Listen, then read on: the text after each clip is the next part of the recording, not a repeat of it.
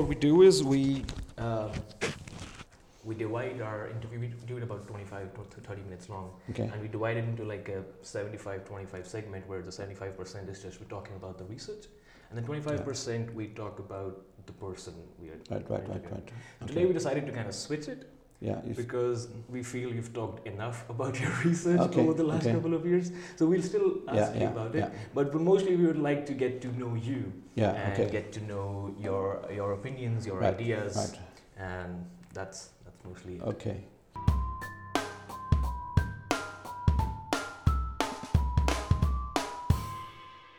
Okay.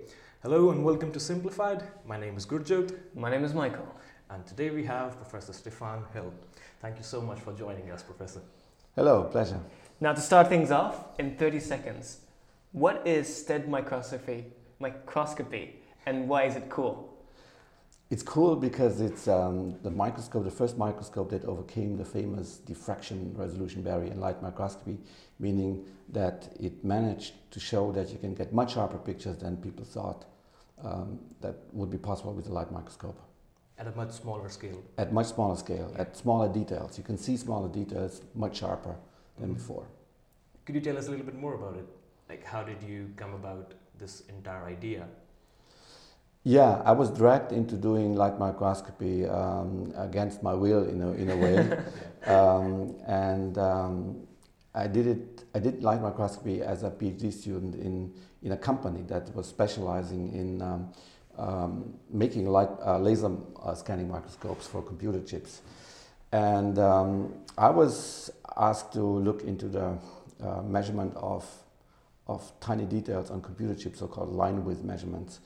And I felt this was totally boring, and I felt this light microscopy, uh, even laser scanning microscopy, is a kind of kind of uh, physics of the 19th century, very boring, and so on. I thought that um, um, I have to do something more cool, uh, Yeah. something more exciting, and uh, so I thought the only problem left um, that would be worthwhile solving was the overcoming of the diffraction barrier. That that's a cool problem. How many years did it go from, where did you go from like, Yeah, I started out with thinking about it, so I became convinced uh, at some point as a PhD student, second year or so, that there must be a way to overcome this barrier um, in a light focusing microscope because uh, um, this barrier was discovered at the end of the 19th century, and since then, of course, um, a lot of physics was invented and, and discovered, and I felt that there must be a kind of physical phenomenon, at least one, that would allow us in the end um, to overcome this diffraction barrier, given it's properly harnessed. So the idea was to find something that can be harnessed to overcome the diffraction barrier. hmm And you've done all of that research, you've given enough talks on it, and you also talked Yeah. about it yesterday in, your, in your lecture. But currently, you're working in nanoBiophotonics. Well, that's a name I made up, so Yeah. um, so um, so you don't have to take that too seriously. Okay. This, these are um, if you're um, um, uh, running a department in a Max Planck Society, you can basically choose the name. Okay. Um, so that's uh, you don't have to take that too seriously. So what I'm doing is actually um, I'm um, developing with the people in my group a light microscope that have the sharpest resolution possible. Mhm. Um, now we are down at the true molecular level, so we can image or see molecules that are at molecular distances. So something, that so was far was only possible with like electron microscope. yeah, exactly, exactly. So we are now in that re- uh, regime, and it's extremely exciting because um, uh, with with light microscopy we have the uh, at least we have the chance of of of doing it in living cells or under under Mhm. much gentler conditions than under electron microscopy conditions. And not only that, only specifically, also specifically, if you attach fluorescent molecule to proteins or so, Yeah. then we can tell the proteins apart or so. do you Wh- think this would make electron microscopes no longer Obsolete? No. Obsolete. No, no, because uh, I mean, uh, each methodology has its strengths, and electron microscopy has has um, um, uh, I mean uh, has been developed further, um, and there are many cool things, so to speak, that you can do with electron microscopy, including looking structure of protein complexes and so on, which was not possible 20 years back or 30 years back. Of course, um, um, rarely a methodology that is really profound becomes obsolete, but but light microscopy in its modern form, so this nanoscopy, as I'm calling, it, or the super resolution microscopy, can do things that electron microscopy cannot do. So it complements Mm-hmm. complements um, uh, existing methodologies, thereby opening entirely new fields of application. So, like watching proteins at work, watching proteins say take on their shape, like protein folding. Um, I think this this kind of thing will be possible, or seeing uh, at a molecular scale how a certain drug Yeah. influences a certain protein or so. And so far, we have been only looking into outcomes and so on. But I think in the end, um, uh, it will be possible to watch watch molecular action at work Mhm. under, say, benign conditions for a cell. So I think it's it's very likely that this is going to happen.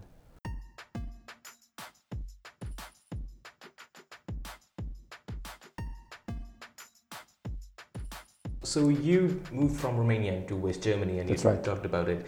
And what motivated you? To, it's it, I've got- kind of set this up for you. What Right. motivated you to join science? And then once that you did join science, you said you were really interested in theoretical physics, but you moved to experimental physics for Yeah, some reasons. Applied physics, even yeah. yeah, yeah. applied physics for, for some reasons.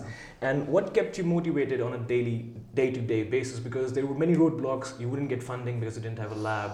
And Yeah. you said some very nice things yesterday, Yeah. like advancements for mankind can be delayed, not stopped, and That's self-awareness is important. Yeah. That sounds really cool in a Yeah. lecture, but how did you deal with personally in your mindset? Right, right. I mean, um, sure, sure. I mean, if you have a vision, of course, a vision, so to speak. And I had this vision that that uh, one will be able to image molecular scales with with a regular light microscope or, or regular mic- microscopy conditions. Um, then you have very good. You have to have very good reasons why I think this is the case. And so one of the mottos I've always had is uh, aim high, stay grounded meaning that you have to have a, as a scientist, um, a, a very, very high or important goal that really means something, but at the same time you have to to stay grounded. Um, why? Um, because one um, shouldn't become a kind of vic- victim of one's own illusions or something. So I was convinced that the dream of getting down to the molecular scale is not is not just a pipe dream or so. It's it's it's serious. Yeah. So the physical reasons, the conceptual reasons were It very made strong. sense to you. It makes it made absolute sense. So I knew, of course, there are obstacles, but they are only technical. So, so if you have a certain vision in science, it's very important. And people say, okay, you want to achieve that. It's very important to distinguish the conceptual, uh, well, potential conceptual problems from technical problems, because the conceptual problems are going to stay. Yeah. And the technical problems will be overcome uh, just over time, because the technology continues, and then there will be better lasers and better microphones and better I don't know what what you may need in order to get to your goal. And so it's very important that um, to realize that if there is no conceptual problem, if the concept is sound, then it'll come. Because technology, kind of the, tech- the technological pro- progress that that takes place in parallel, so to speak, actually helps you um, uh, getting to your goal. So you mean like at that time it may seem impossible? Yeah, people said to me, for example, you won't get there. Why? Because because you won't have the lasers that do that, Mhm. or or the lasers will be too, um, the light will be too strong, or um, the, the fluorescent molecules you use will be bleached, and so on. But for um, and, um, and and but I felt this concept of keeping something dark, and having only a subset of molecules bright. So this was the underlying idea of STED. So you have many of them, so to speak, many of the molecules in the focal region, Yeah. but shut some of them off to, to have only a subset of them emitting. This is so powerful. Once you have understood it, then you know this is this is so powerful that that uh, there will be one way um, to, to, to, to make it happen. And the problem is like the one I mentioned, there may be too, too much light, or the lasers may not fit, or lasers too expensive, and, and uh, the molecules uh, bleach, and so are mainly technical because chemistry can design better and better molecules, and this, this was clear. Laser dev- development is going on. I don't have to do anything for that, so it just happens because there's fantastic groups, including here at ETH, Yeah. developing lasers, and um, and so um, So th- that helped me, um, or better detectors, and, and I don't know. And so this, this all, um, I mean, contributed actually to the, to the final breakthrough. But without the concept, the basic idea, the breakthrough would not have happened. So, so this overcoming of the diffraction barrier, it's also important to understand, is not a result of a technological advancement. It was not an engineering task. Mm-hmm. There is a fundamental idea behind it. And the idea was don't separate features just by focusing the light sharper, but separate it by playing on and off with the molecules. How come nobody else was just convinced of this concept? Um, well, uh, no one thought about it. People, people thought that okay, this diffraction barrier was was um, found in 1873. There are good reasons for it. It was taught in um, in school. Um, I mean, in university lectures. I mean, you learn about it, and not only that. Um, um, there was a very nice theory which was actually put forth by Abbe in, in those days, um, which was about decomposing the object into waves and then um, perceiving the objective lens as a means that that that um, that passes the waves Yeah. as a uh, as a system. There's a, a system theory approach, and then there is a finite passband. And if you want to reassemble the, the frequencies in the image plane, you have only a finite number of a finite range of frequencies left. And so this is a very compelling idea. But the problem with it, and this is also something, a lesson to be learned, compelling ideas can be so compelling that, that you forget about their limitations. Um, and and, and the, the, the problem with this theory is that it's not to the point, because in the end, the light microscope just needs to separate features that are very close. But once you decompose things into waves, you're kind of detached from the actual problem. You see? Mhm. You, you, have a, you have a theory that is nice per se, but at the end of the day, it's not to the point. And then this, this, com- this compelling theory misleads you into believing that you have understood the problem in the perfect way. Um, and then you say, okay, we have understood it extremely well because we have this Abbe theory in this case. And then it's clear and perfectly understood that it's never going to happen that somebody will get, get, uh, get a sharper image. Yeah. And so, so a lesson to be learned if a natural scientist or, or an engineer perhaps, um, nice theories can be utterly misleading. And, and, and so there's a lot maybe to be discovered if one goes one step backwards and asks, is it really, is the theory, although it's very nice, really to the point? Or does the theory make a simplification or generalization that is maybe not justified? I would like to join that to the scientific method. And so you've been doing science for three decades now, and you also said yesterday that fundamental breakthroughs generally tend to be really simple. And Yeah. so, which is Occam's razor. If there's a simpler theory, you should science. The scientific method tells us to go with it. What What do you think about the scientific method today? And is there anything you would like to change the way science is done today? Ah. So when I was a student, I had the impression, I'm just talking off the cuff now, though Yeah. Uh, it's podcast, that physics would advance much more rapidly if people were not so vain. Vain. or there was a, I, my impression was there's a lot of formalism in physics that is unnecessary, and and it's it has this it fulfills this role. I mean, I'm exaggerating. I know that I'm exaggerating, of of bragging with the formalism. Um, what I'm saying is basically sometimes a very simple idea, a very simple concept, a profound concept is is kind is kind of put into very complicated formalism Mm-hmm. to, to gen- generate impression as though this was, I don't know, kind of magic or, Yeah. or an also to impress the colleague with all of the derivations. But, um, but in reality, if key ideas, in, in my, this is my view at least, I'm not sure if I'm right, but I, that's why I think, key ideas are usually so simple that you can formulate them in, in very simple terms. And if something is, is, uh, is kind of kind of formulated very, very in a very convoluted way, and and wrapped by all kind of um, formalisms and equations and so on. It tells me that either the person who wrote that piece didn't understand it, or wants to mask it. And so my impression was it's done just out of the, because people have some desire to no, some vanity. To, so so I, so when I was a student, I said, okay. So when, when I grew up, and I'm, I'm, I'm, I'm, and, and in the case I should be very lucky to, to become a professor, I would rewrite some textbooks Yes. and always point people to the real essence. Yes. And and um, of course you need mathematics and formalism to, to sometimes, uh, or in many many cases do. But that's usually the case if you have more complex things. Okay. But but the, the basic principles, you cannot really derive them. So this this was my this was my view. Yes. And so I think it's very important for physics teachers to, to always get the students to the point, say, this is the point here in the story. This is the real phenomenon. Yes. If you were to teach yourself in the past Yeah. this kind of mindset and methodology, how would you approach it to really teach yourself to think outside the box and to think in terms of basic principles?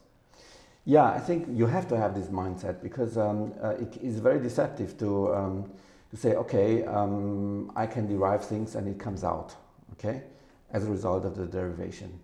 So I would never accept this as an argument. So if so, I mean, you talk to your fellow students and so on, and then say, did you understand that the phenomenon? And so, oh yeah, yeah, you can, you can, you can put up the, the mathematics and you calculate it. In the end, it comes out, and then, oh, okay, now I've understood it because I've done the mathematics like this, and it comes out. This is I never accepted that because um, um, I thought, okay, there must be a, a fundamental thought behind it, and the reason why it comes out like this is because there's a fundamental phenomenon that, that leads to that. And and if if I were to take out that phenomenon, it wouldn't be like that. And so so finding finding the key or finding the essential element behind something, um, I think is critically important to make advancements. Of course, you need to have the um, The uh, the, formalism. the formalism and, and you have to have the skills to deal with the formalism because in some cases you, you this, this kind of simplif- simplified view comes much later. Yeah. So it's not that it comes instantly. So the, also I first discovered STED, of course, as a, as a way. And of course, I realized it's about keeping dark, but the full the full power of this say keeping dark on off thing came to me a few weeks later not in the very first moment, but very first moment I said, okay, I have one way to stimulate emission. I was preoccupied. Does it work? Does it not work? Can, it, can I, can I um, get it done? You, and that, that's logical because you have to, you have to be concrete at some point. You cannot just say, okay, um, it could work like. You have to be concrete. But then after I thought about it, said, okay, what, what are the elements that are really critical? Is the stimulated emission per se critical in the idea? For no, because this is, is I can use another mechanism to make this on-off thing happen. So I can replace it with another mechanism. And I wrote another paper um, with another type of mechanism for making on-off, and it was rejected, by the way. um, yeah, and um, so because I couldn't convince, they didn't understand me. I was kind of ahead of my time. People simply didn't get it, and so um, to tell you the truth, um, this the second paper um, I sent to a journal, not high-ranking journal, but decent journal, and um, and the editor um, was suspicious about it. He never heard of me, and I was Finland, a place that, and then the editor decided to send it to three competitors who did this near field optical thing. So this this was this Yeah. scanning tip thing, and and um, and then I um, after eight or nine weeks I called up the editor because I didn't get any response, and he said, yeah. Um, he admitted I that he sent it to the, the three uh, near field optical people who felt competed by the idea that you can obviously that you can do it with uh, with a lens because it was the paper was was theor- theoretical paper. It's basically saying you are on the wrong track with your tip and you try hard and you and you have difficulties.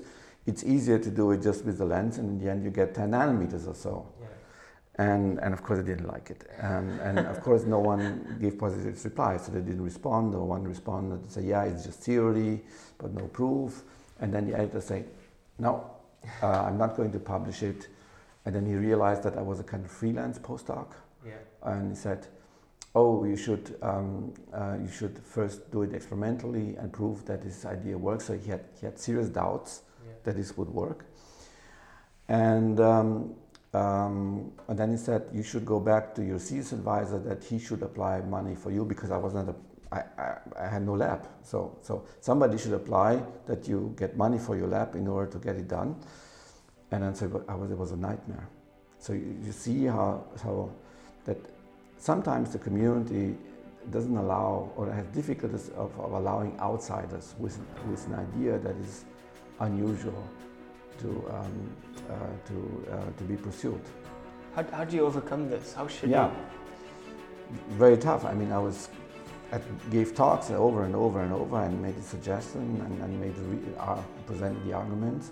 Eventually, there was one person in Germany who said he may be right, and so let's give him give him the, the, the chance of, of, of, doing it. And this is how I got to Göttingen um, at the Max Planck Institute. Um, they said, okay, we give him a position for five years to to, to, to, to prove himself um, and prove that this is true. And and um, so, so I, in that sense, I was lucky. But if I had not convinced that person, I would have dropped out of science. And the, the, I tell you the irony. This thing that I propose, this mechanism, is right now the most widely used mechanism for on-off in, in the whole super-resolution field. Um, it's, it's, totally crazy. Um, so I propose a slightly different way as it is used, but this mechanism is used. To bump things to a long-lived dark state, that's what it was saying. And um, and to tell the story to the end, it's kind of interesting. Um, later, when I was established and kind of famous already, um, I told um, uh, the story to, um, to the editor, um, the editor who was in charge then, 10 yeah. years later. And then I said, okay, there was, um, I know, I remember that I had this paper and, uh, and the editor at that time rejected it in your journal. Oh, I find that out. I, I, know that former editor in the 90s, and I call him up and let's see if he still have the manuscript in the files. And um, it was really funny. Then he called him up and he said, no, no way. I don't know of this paper. I don't know this person. he said nothing to do with us. And he, he, claimed that he had nothing to do with us. And um, and I said, I'm very sure that I sent it to you. I remember the phone conversation where he said it's, no, no, no, you must be wrong. It wasn't me. And it's impossible. I mean, if you're, yeah. say, 31, 32 or so, and you're desperate, you, you, never, you will never forget such a conversation and never forget that that editor rejects you, your paper. I mean, it's impossible. And then I said, okay, now I'm going to go through my old files. I may find some files from Finland. And I, I, found the letter, the rejection letter. Oh, nice. Where, yeah, I found the rejection letter with his signature. And then I made a copy, of course, um, with the iPhone and so whatever. And um, and sent the letter. And then he, he, I didn't get a reply, but the new editor, of course, found the details, yeah. and then they, they wrote a, a little little um, uh, yeah uh, editorial saying. In '94, we had that paper, or yeah. we rejected it, and we shouldn't, more or less. and so you see, I mean, things come out in the end. Uh, but yeah. but but this is how it is. I mean, so community can be very reluctant. Now, uh, you, you, talked about if there's sim- the basic idea is very simple. It's just kind of put in this formalism that makes it sound very complex. Now, do you think if science was presented in that way, where simple ideas were talked about, it would change the public perception of science? Because right it now may, you can see it may, yeah, it may. I mean, because you can easily more easily convey it. So, so I made the, um, the experience right now. I have to, sometimes I have to, have to give popular lecture, um, um, and then then I can see that even people who are not highly educated in science, they say, I got it. Of course, they don't get all the details, yeah. and, and, and of course, they wouldn't be able to, to, to do it in, in, in, that sense, but they get, they get the gist of it. Yes. And, and, and then, and then uh, science doesn't look like a black box, um, and so it, it looks accessible, and, and in, um, uh, uh by the same token, the people look more accessible. And this is why I'm, I'm mingling oftentimes when I'm giving talks, personal life with. With the signs, you know, so that people see these are normal people. These are not not I don't know. Um, so they they have to live a life like anyone yeah. else and. Uh, and, um, and and do normal stuff and, and, and the ideas behind it are such that one can get access to. Um, yeah. So this is why I'm doing it. So, in the context of your field of expertise, is there anything you feel is probably true, we just don't know, have the right formalism for it? I didn't get the question. So, so, so in, in your field of, say, optical microscopy yeah. or nanobiophotonics, yeah. is there something that you have an intuition that this is possibly true, but there's like you just no... don't have the maths for it yet? Yeah.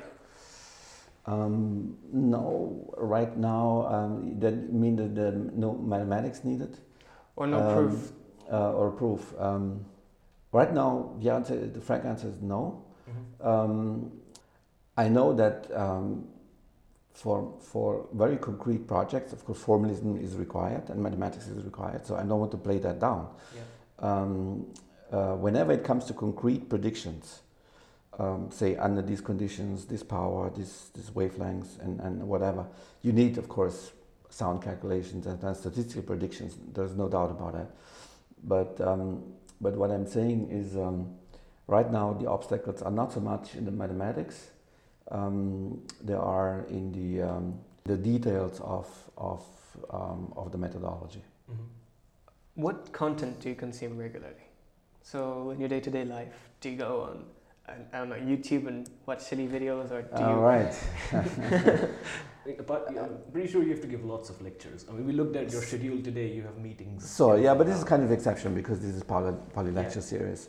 So, but most of the time, actually, I'm not traveling giving lectures. So, um, so you may think that that's what Nobel laureates do, and, and, and in most cases, it's true.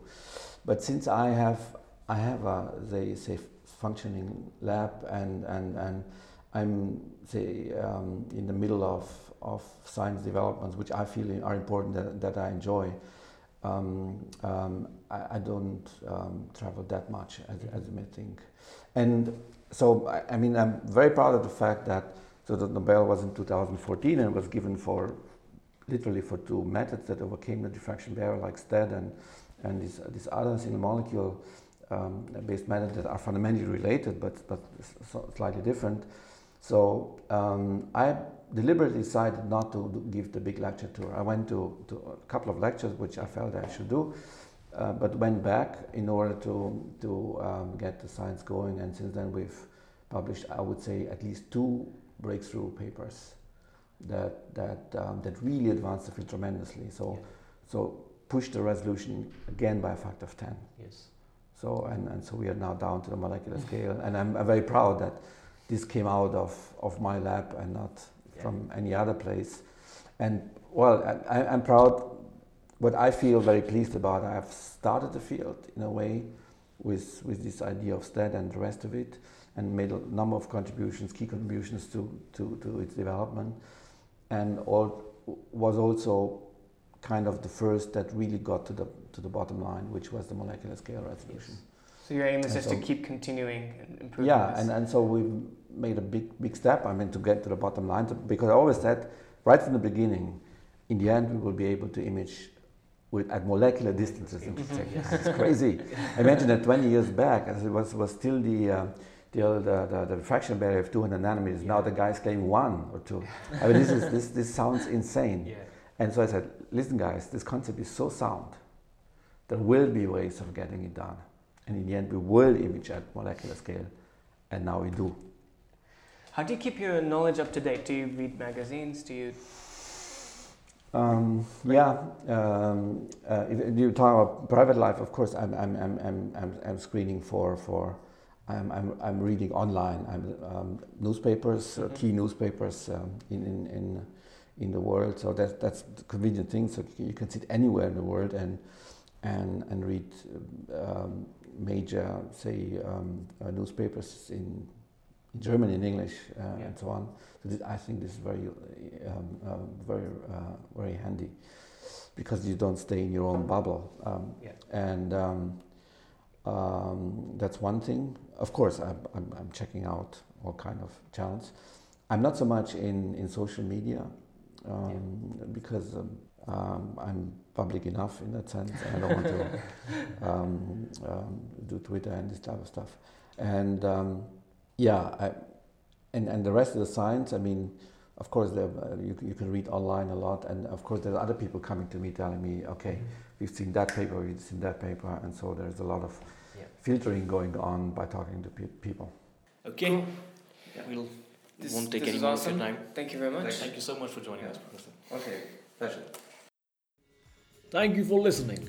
If you liked it, we'd really appreciate it if you shared it and gave us your feedback. We publish a new episode every week. For more details, visit our website simplifyd.xyz.